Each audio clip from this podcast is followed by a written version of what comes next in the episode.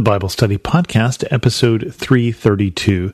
Today, the Bible Study Podcast continues a study of the Gospel of John with chapter 8.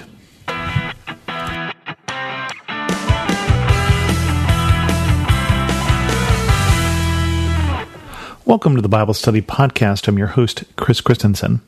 We talked a little bit at the beginning of the study of the Gospel of John, how John is really writing to someone who has read the other Gospels, or at least one of the other Gospels.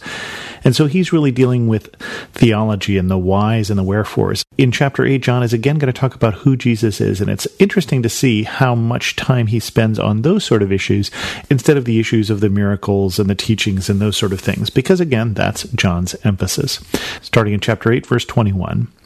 Once more, Jesus said to them, I am going away, and you will look for me, and you will die in your sin. Where I go, you cannot come. This made the Jews ask, Will he kill himself? Is this why he says, Where I go, you cannot come? But he continued, You are from below, I am from above. You are of this world, I am not of this world. I told you that you would die in your sins. If you do not believe that I am He, you will indeed die in your sins. Who are you? They asked. Just what I have been telling you from the beginning, Jesus replied. I have much to say in judgment of you, but he who sent me is trustworthy, and what I have heard from him I tell the world. They did not understand that he was telling them about his Father. So Jesus said, When you have lifted up the Son of Man, then you will know that I am He, that I do nothing on my own, but speak just what the Father has taught me. The one who sent me is with me. He has not left me alone, for I always do what pleases him. Even as he spoke, many believed in him in John's gospel, we get this Jesus that is a portrayal that is a little different from the other gospels because of what John is focusing on. And we get this enigmatic Jesus who is speaking in riddles much of the time because apparently this is how he talked when he wasn't just doing the regular teaching, when he wasn't doing miracles and driving out demons. He sounded a lot like this. And so John is focusing on these times where he's telling the people. It's interesting, he had two things that he told them, and they focused on one. He said, You will look for me and you won't find me. Where I go, you will cannot come. And they focused on that, skipping over the what seems to me the even more important, and you will die in your sin. Sin is not something we like to talk about. And I don't think I'm that different from many other people. Sin is not something I would prefer to focus on, not in my own life and not in yours.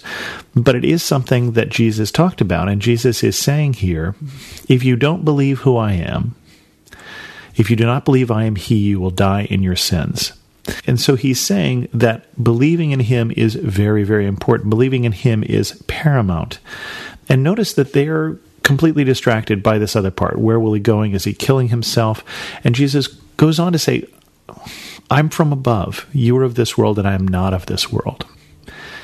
And that is really the heart of the gospel is that Jesus is breaking into this world from outside, that he is being sent from the Father, that he is being sent as the one who we need to believe in. He's being sent as our way out of this death in our sins that is in our future.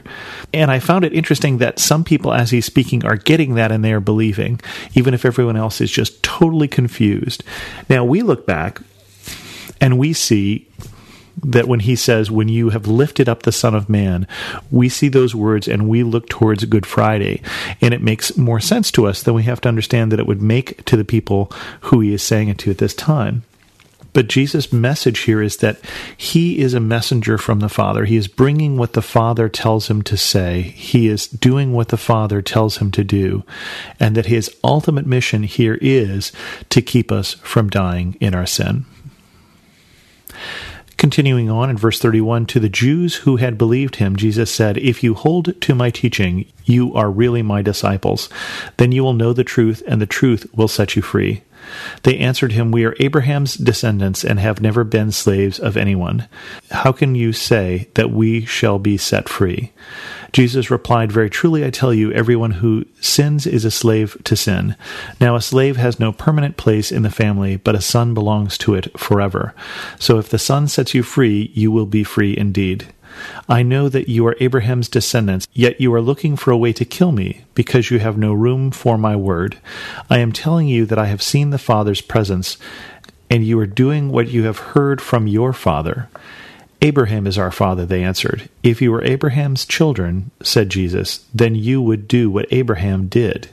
As it is, you are looking for a way to kill me, a man who has told you the truth that I heard from God. Abraham did not do such things. You are doing the works of your own father.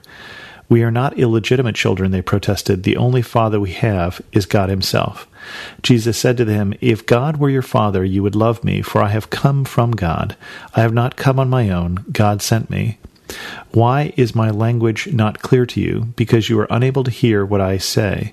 You belong to your father, the devil, and you want to carry out your father's desires. He was a murderer from the beginning, not holding to the truth, for there is no truth in him. When he lies, he speaks his native language, for he is a liar and the father of lies. Yet because I tell the truth, you do not believe me. Can any of you prove me guilty of sin? If I am telling the truth, why don't you believe me?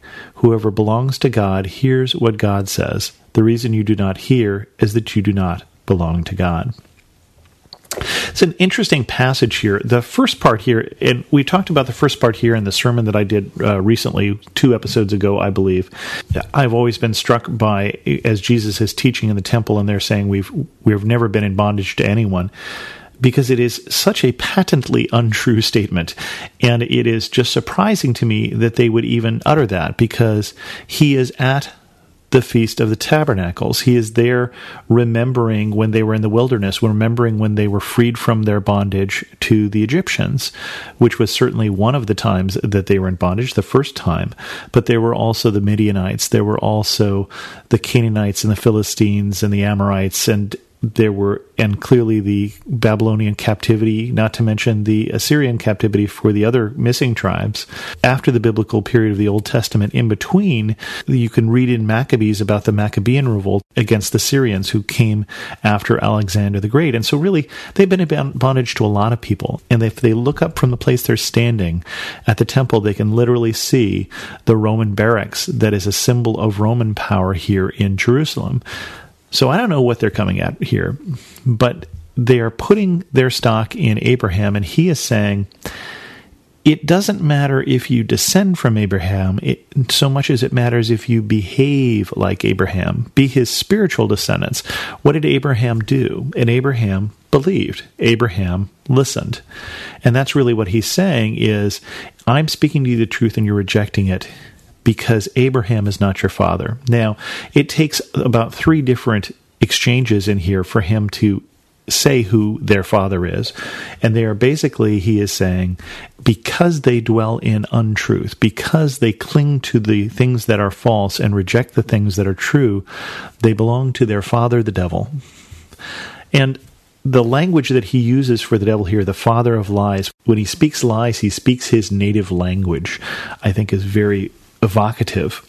This is again one of the places I'm surprised they don't pick up rocks and start throwing them, and we'll see their reaction here in a little bit. But he is basically saying something that I think is true for us is there is truth and there is lies. There is God and there is the opposition to God. And when he uses the devil, he's talking about the those in opposition to God. And there are sides. I mean, this is really what he's saying is you you have to pick a side. You can't just be children of Abraham. Elsewhere in the Bible, he says we could make children of Abraham from these stones. So it's not that important what your lineage is, as it is important what your actions are, as it is important what you do, what you do with what you've been given, including your faith. And it goes on the Jews answered him, Aren't we right in saying that you are a Samaritan and demon possessed? I am not possessed by a demon, said Jesus, but I honor my Father, and you dishonor me. I am not seeking glory for myself, but there is one who seeks it, and he is the judge. Very truly I tell you, whoever obeys my word will never see death. At this they exclaimed, Now we know that you are a demon possessed. Abraham died, and so did the prophets. Yet you say, Whoever obeys your word will never taste death. Are you greater than our father Abraham? He died, and so did the prophets. Who do you think you are?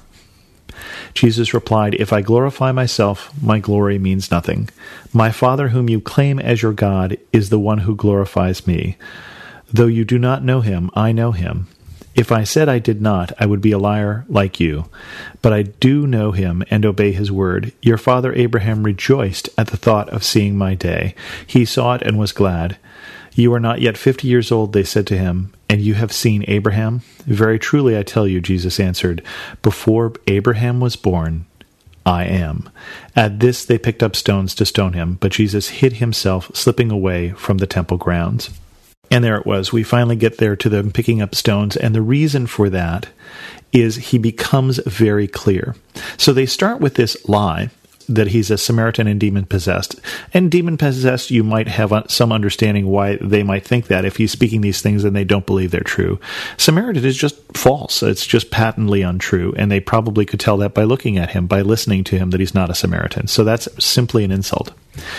And so they get to the point here, and the point is who do you claim to be?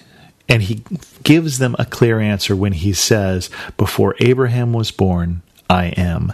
And I am being the answer that Moses gets. Who shall I tell them sent me? Tell them I am sent you. In this phrase, he very clearly tells them, I was before Abraham, I am God and they react as you might expect if you don't believe him, then what he's saying is blasphemy.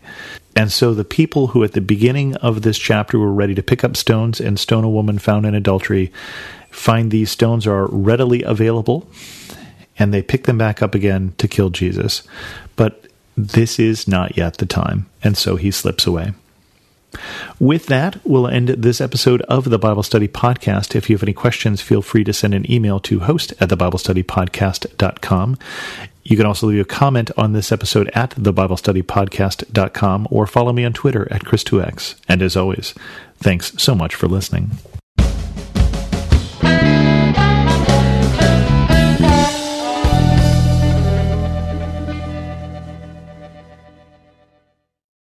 You want to better understand the Bible and give biblical answers to those who ask you about your faith?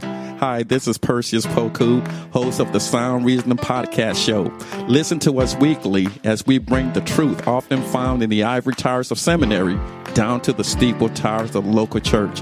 Join me along with many of the nation's top theologians as we offer answers to life tough questions from an apologetic perspective. Subscribe to the show at lifeaudio.com.